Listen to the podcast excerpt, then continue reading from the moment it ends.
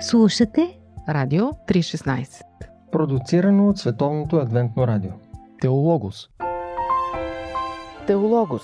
Предаване за Бог и Неговото Слово. Със съдействието на Теологичен колеж Стефан Константинов.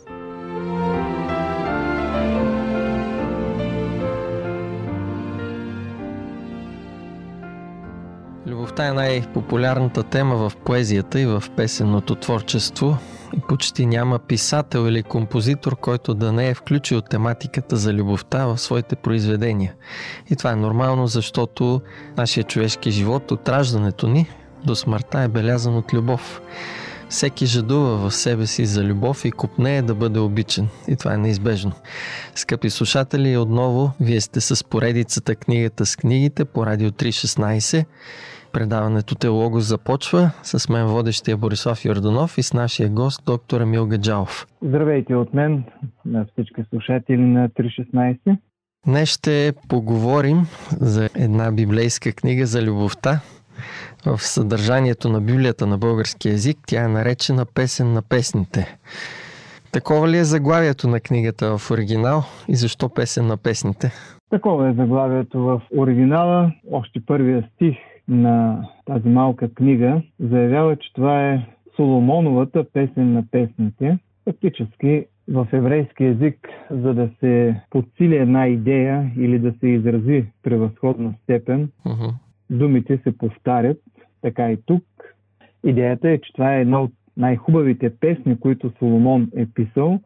Ние знаем, че той има 1005 песни, които е написал и вероятно тази любовна песен, песен на песните, е една от най-хубавите. Хит номер едно. Може и така да го кажа.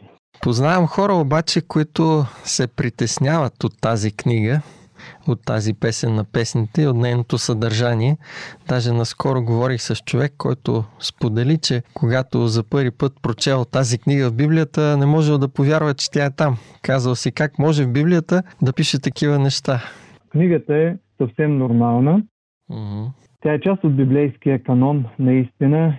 Това, което може би той има предвид е, че в нея се говори за човешката любов, за физическата любов, за плътската любов, отношенията между мъжа и жената Да. и някои консервативно ориентирани хора, и- които имат някакъв свян или срам, приемат това като нещо дръзко и дори немислимо да бъде в Библията, която е книга за спасението, книга на морала, на чистотата, на възвишените отношения. Да, би могло да се каже, че прямо останалите книги на Библията, песен на песните контрастира. Uh-huh. Не случайно тя дълго време е била обект на дискусии между древните еврейски равини, дали трябва да бъде част от библейския канон или не трябва да бъде част от канона. Какво би могло да е потикнал Соломон да напише тази книга и за кого я пише всъщност той?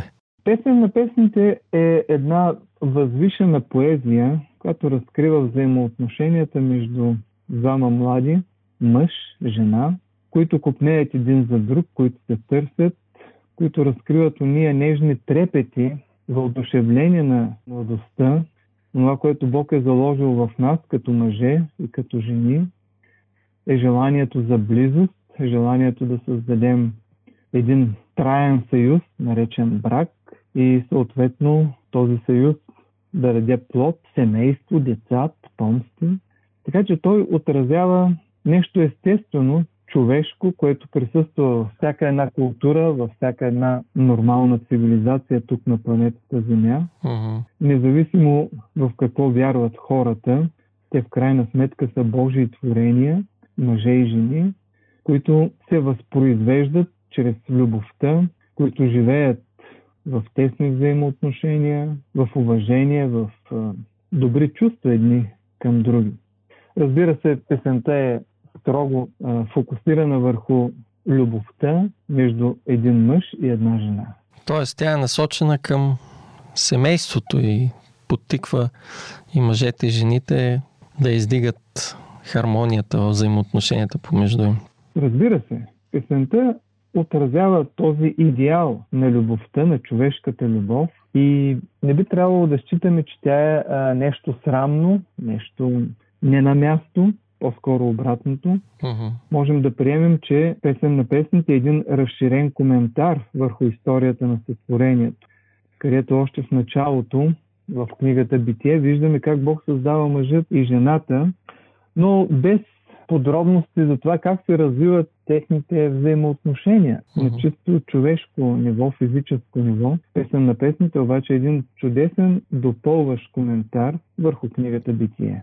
Какво е характерно за тази поезия в песен на песните, което я отличава корено от, да кажем, съвременните песни за любовта?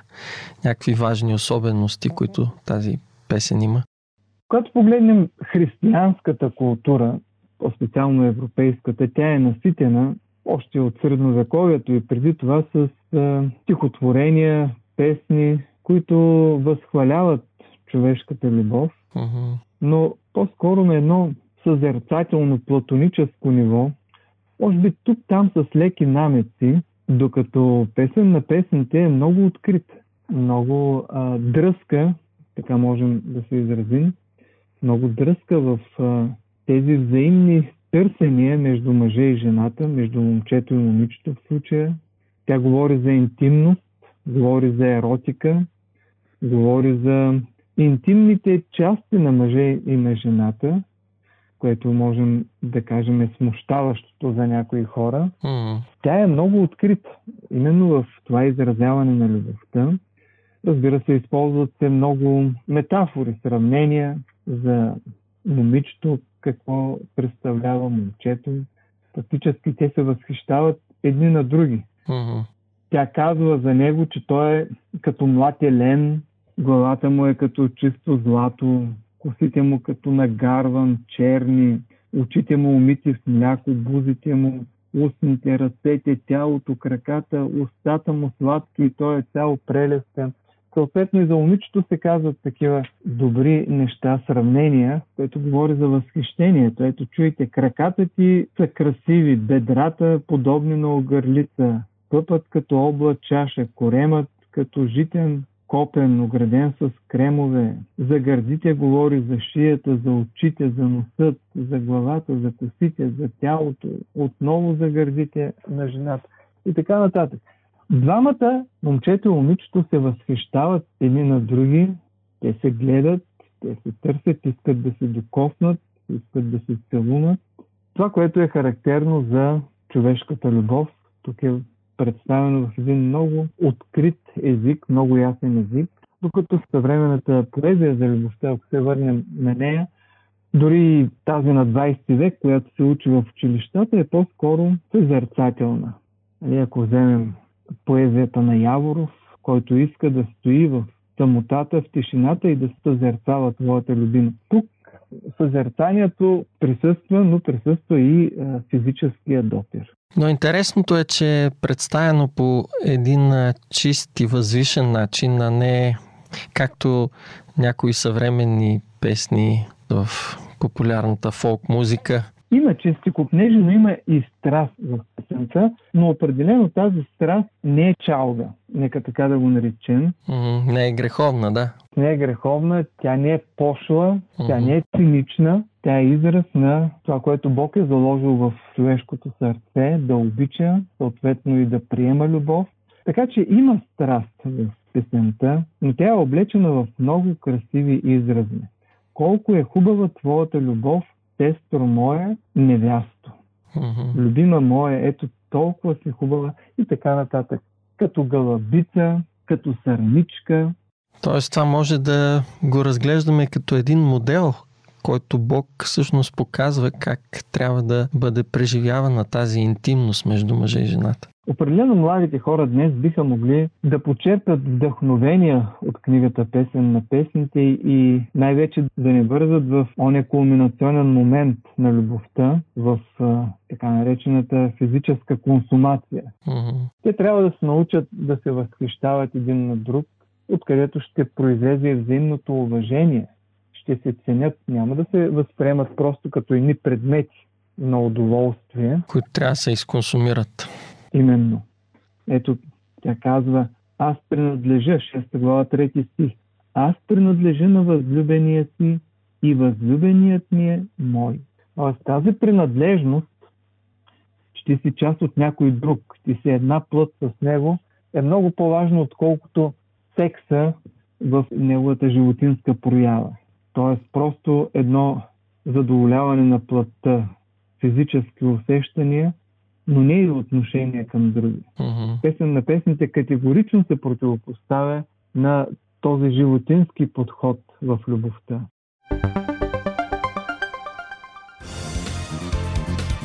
Какво да кажем за дискусии по Радио 316?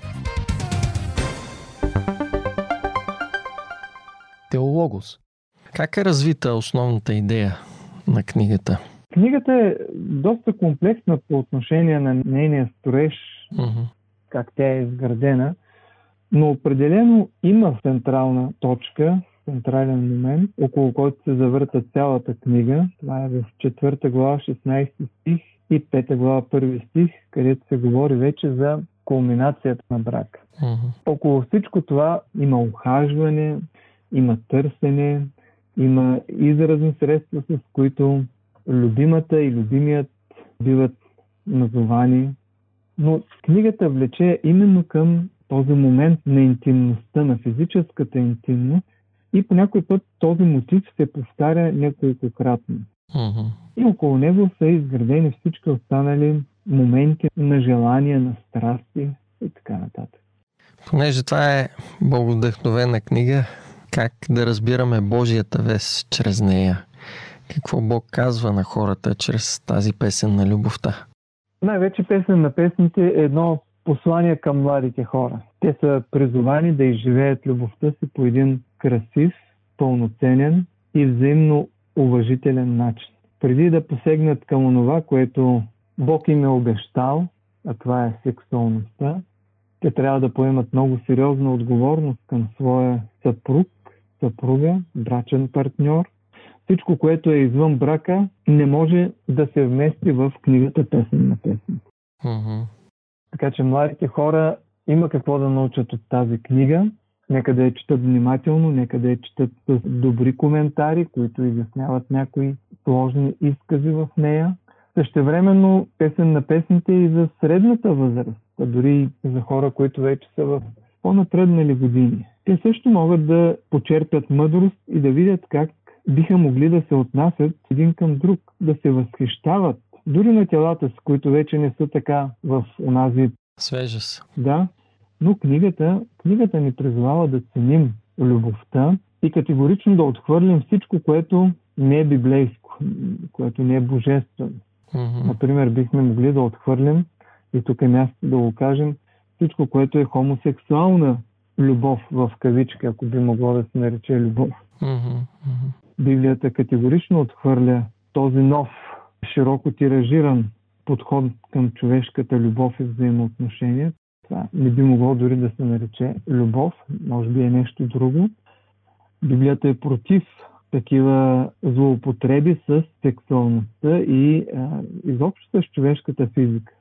Бог не е създал мъжът и жената за хомосексуална любов. Mm-hmm. Любовта е между мъж, биологичен мъж и биологична жена, нека така да го кажем. И другото важно, самата песен не говори и за полигамия. Връзката е моногамна, изключително чиста и съсредоточена един в друг между мъжа и жената. Именно такава е тази връзка. Мгм.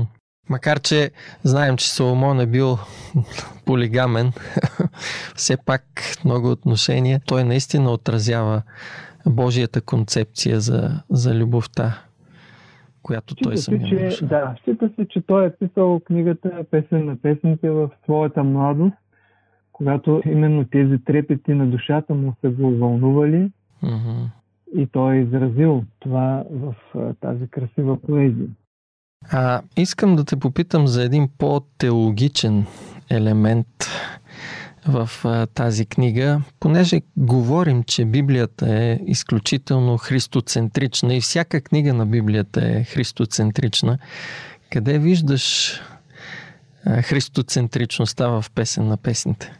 Темата за жанра на песен на песните е широко дебатиран и както споменахме в началото, именно тези интимни отношения а, са довели до някои предложения в тълкуването, а именно книгата да се тълкува не толкова директно, буквално, а да се тълкува като една типология. Тоест, тя да представя взаимоотношенията между Бога и неговия народ Израел. Mm-hmm. Така древните равини, и съвременни някои равини се опитват да смекчат посланието на книгата, като го сведят просто до отношението на Бога към неговия народ. Това не е неправилно, защото самата Библия говори и в Стария, и в Новия Завет по принцип за е, Бог като съпруг на своя народ. Павел казва, мъже, обичайте си съпругите, както Христос възлюби църквата и предаде себе си за нея. Безспорно. Безспорно. Да, биха могли да бъдат направени някакви аналогии, както и са правени, но те трябва да бъдат много строго ограничени. Е, много предпазливо трябва да се подхожда в търсене на някакво сравнение между любовта на Бога към църквата и на църквата към Бога. Книгата Песен на песните е много интимна, еротична книга. Тя възхвалява човешката физическа любов. Именно това е смущавало и еврейските и християнските тълкователи. И те са търсили през вековете тази алегоричност, тази типология, за да избегнат еротичния елемент, който ги е смущавал, особено силно консервативно настроените читатели на Библията. Всъщност, името на Бога никъде не е споменато в книгата Песен на песните. Mm-hmm. И, и това е една от причините нейно, нейното отхвърляне в някои исторически моменти, тъй като Бог не е споменат, да ли, че тя няма място в библейския канон. Mm-hmm. Добре, ти лично в какво виждаш практичното приложение на песен на песните? Какво променя Бог в мисленето и в живота ни чрез тази книга? Може би всеки мъж и жена имат нужда да прочитат книгата Песен на песните и отново да се опитат да направят една преоценка на своите възгледи спрямо своя съпруг, съпруга. Книгата Песен на песните би могла да бъде преживяна в един личен план, както в самота, в размишления, така и в интимно общение с другия. Mm-hmm. Този, с когото Бог ни е свързан. Добре, благодаря ти за участието в предаванията от поредицата. Ще те очакваме отново, когато достигнем до дълбините на библейските пророчества на книгата Даниил. Всичко добро желая на слушателите на Радио 316. Нека Бог да ги благослови в тая чиста, неподправена любов, която Той им е дал в сърцата. Скъпи слушатели, с предаването днес завършихме поредицата от пет поетични библейски книги. В следващото предаване ще започнем разглеждането на трудните, но пък много интересни пророчески книги на Библията. Бъдете с предаването Телогос по Радио 316, за да научите повече за тях. До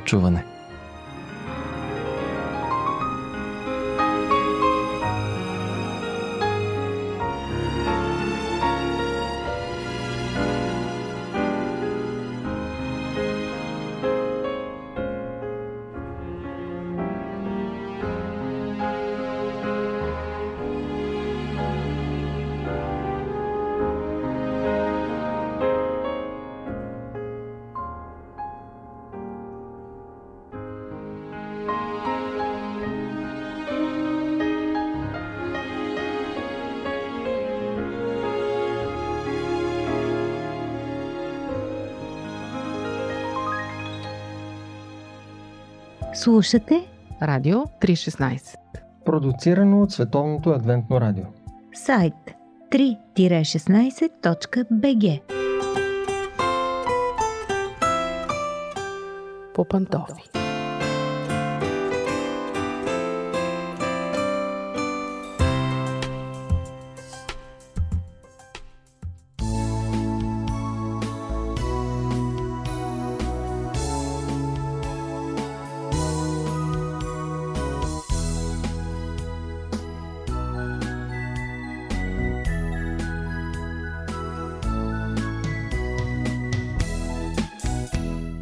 Здравейте, уважаеми слушатели! Аз съм Мира. Отново сме по пантофи и отново си говорим какво се случва вътре в семейството.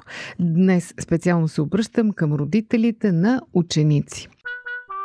Сигурна съм, че в момента, в който детето или децата ви тръгнат на училище, започва нова ера в семейството и тя не винаги е много лесна. Започва битката за придобиването на образование. Колко е важно образованието, колко не е, различни дебати се водят, различни школи има, различни схващания, но като цяло се обединяваме около това, че колкото по-добре и повече учи човек, един ден живее по-добре. Има много изключения, днес няма да говорим за тях.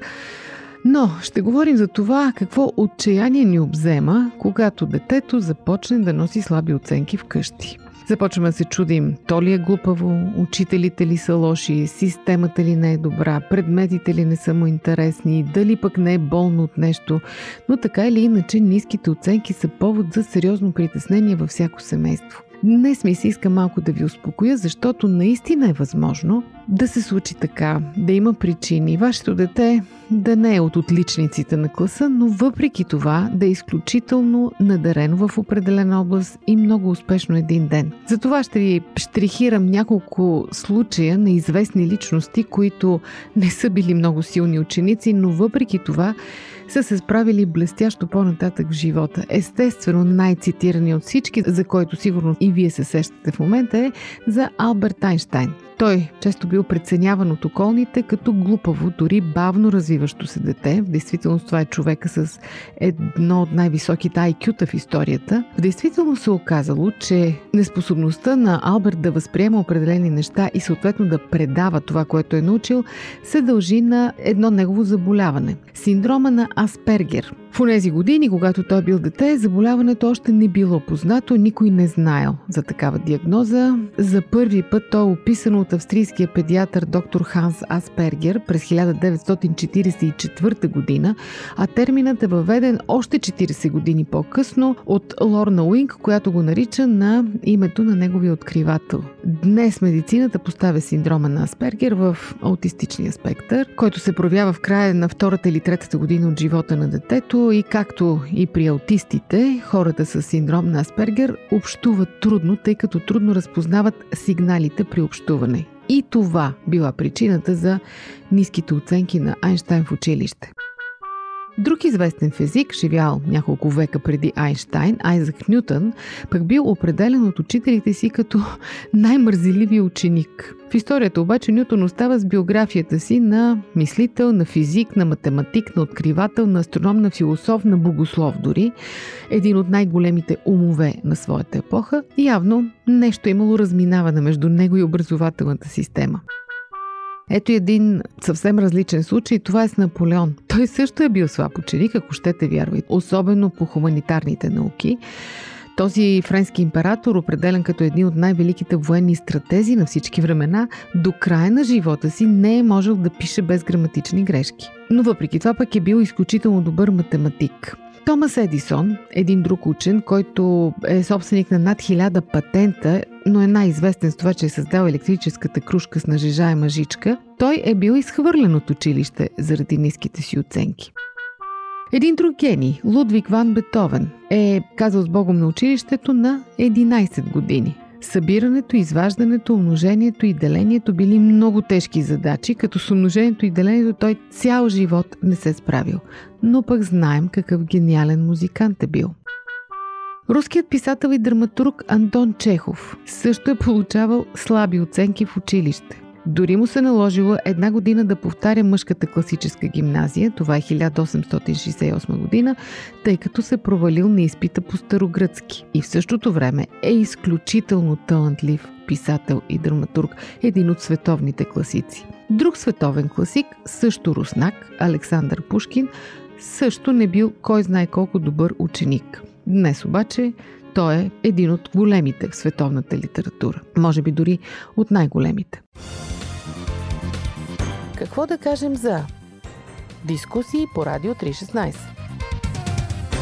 Освен Наполеон, още един голям политик не е бил кой знае колко блестящ ученик и това е Уинстън Чърчил. След това той става министър-председател на Великобритания два пъти, то в едни от най-тежките времена от нейната история. През 1953 година е награден с Нобелова награда, познайте за какво? За литература, за историко-биографично произведение, а през 2002 година BBC го нарежда сред най-влиятелните британци в историята изобщо. Явно сред политиците е някакъв вид мода да не се справят много добре в училище, защото пък един от легендарните президенти на щатите, Джон Кенеди, също е бил непоправим двойкаджия.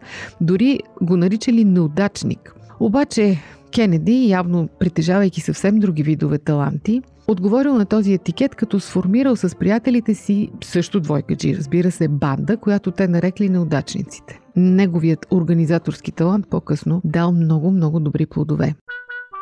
Ако минем в света на изкуството, един прочут двойкаджия е актьорът Харисън Форд. Цялото му внимание като ученик било погълнато от киното и неговата мечта е един ден да се снима в него е постигнал мечтата си, бил фокусиран изцяло върху нея и днес той притежава своя звезда на Холивудската алея на славата, много роли и няколко номинации дори за Оскар.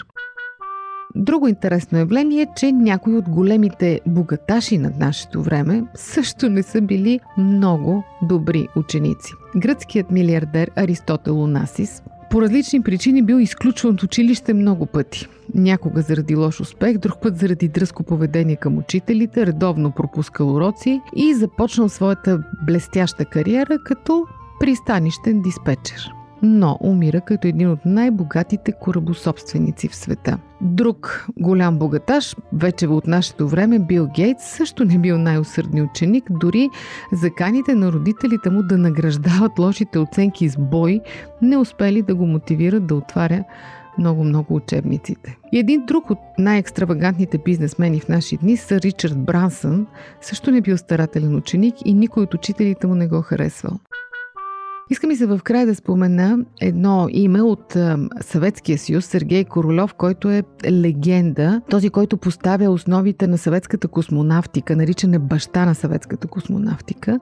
Той е бил малко пред двойкаджиите, защото получавал буквално тройки по всичко. Никакви очаквания никой нямал към този посредствен ученик, защото той имал само един интерес – авиационните технологии и точка, нищо друго. Този учен е поредното доказателство, че оценката не винаги, дори твърде често, означава знание. Днес той продължава да е сочен за един от най-талантливите съветски учени. Под негово ръководство са създадени балистични, геофизични ракети, пуснати са първите спътници и дори той е ръководител на първия полет на човек в космоса през 1961 година. Скъпи приятели, не ви ги казвам всички тези неща, за да ви насърчавам да не пращате децата си на училище или да не изисквате всичко от тях. Просто, ако случайно вашите деца не са от отличниците, потърсете каква е причината. Възможно е това дори да е някакво заболяване, възможно е просто да не харесват училището си или пък предметите, които изучават. Може би притежават някакви скрити таланти, върху които трябва да се фокусирате изцяло, защото именно там ги очакват техните успехи. Не знам, но ви насърчавам.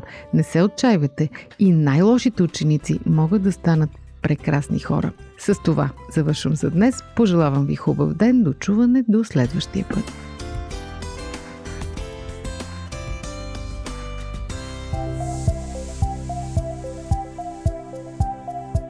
Радио 316 Продуцирано от Световното адвентно радио. Сайт 3-16.bg